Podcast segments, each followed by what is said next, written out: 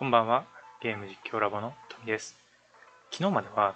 YouTube の件名、タイトルや概要欄を考えるのに俳句の考え方が役に立つという話をしました。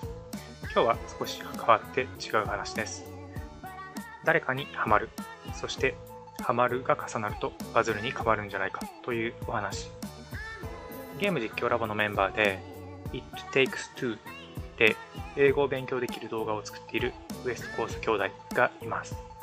日米ハーフの兄弟、お姉さんと弟ですね。で、すごくね、ポップなノリで、ネイティブらしい気持ちいいテンションと、ゲームをテーマに分かりやすくて面白い、言語学習ができる英語の学習ですね。動画は持ち味の実況者です。ゲーム実況ラボの雑談で、メンバーのご家族がベストコースト兄弟の It Takes Two の動画を見て、ハマっちゃったという話題がありました。しかもですよ、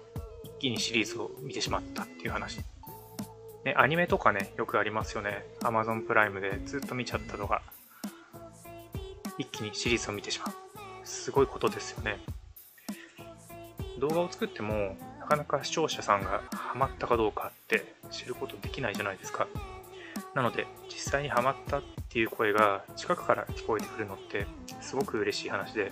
僕も朝からにんまりしちゃいました。SNS の世界では誰かがハマると次の誰かに伝わって広がる。それが重なるといわゆるバルズルにつながると思ってます。ウエストコースト兄弟はもうゲーム実況×ハーフ×日米×兄弟×英語×語学学習ともうね希少性をすごく活かしたゲーム実況で可能性に溢れてるんですけどもちろんそれ以上に兄弟が仲良く遊んでる姿とか、自然体な感じ、兄弟ならではのお互いを尊敬し合ってる感じが伝わってくる楽しい動画です。このままね、ウエストコース兄弟には頑張ってほしいと思います。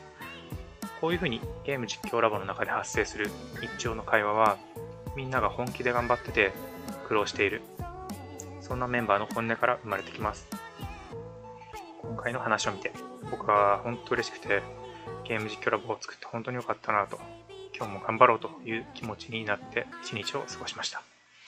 ということで、リンクにベストコースト兄弟の Takes 2の、え再生リストをつけておきますので、ぜひ見ていただけたらと思います。それでは、さようなら。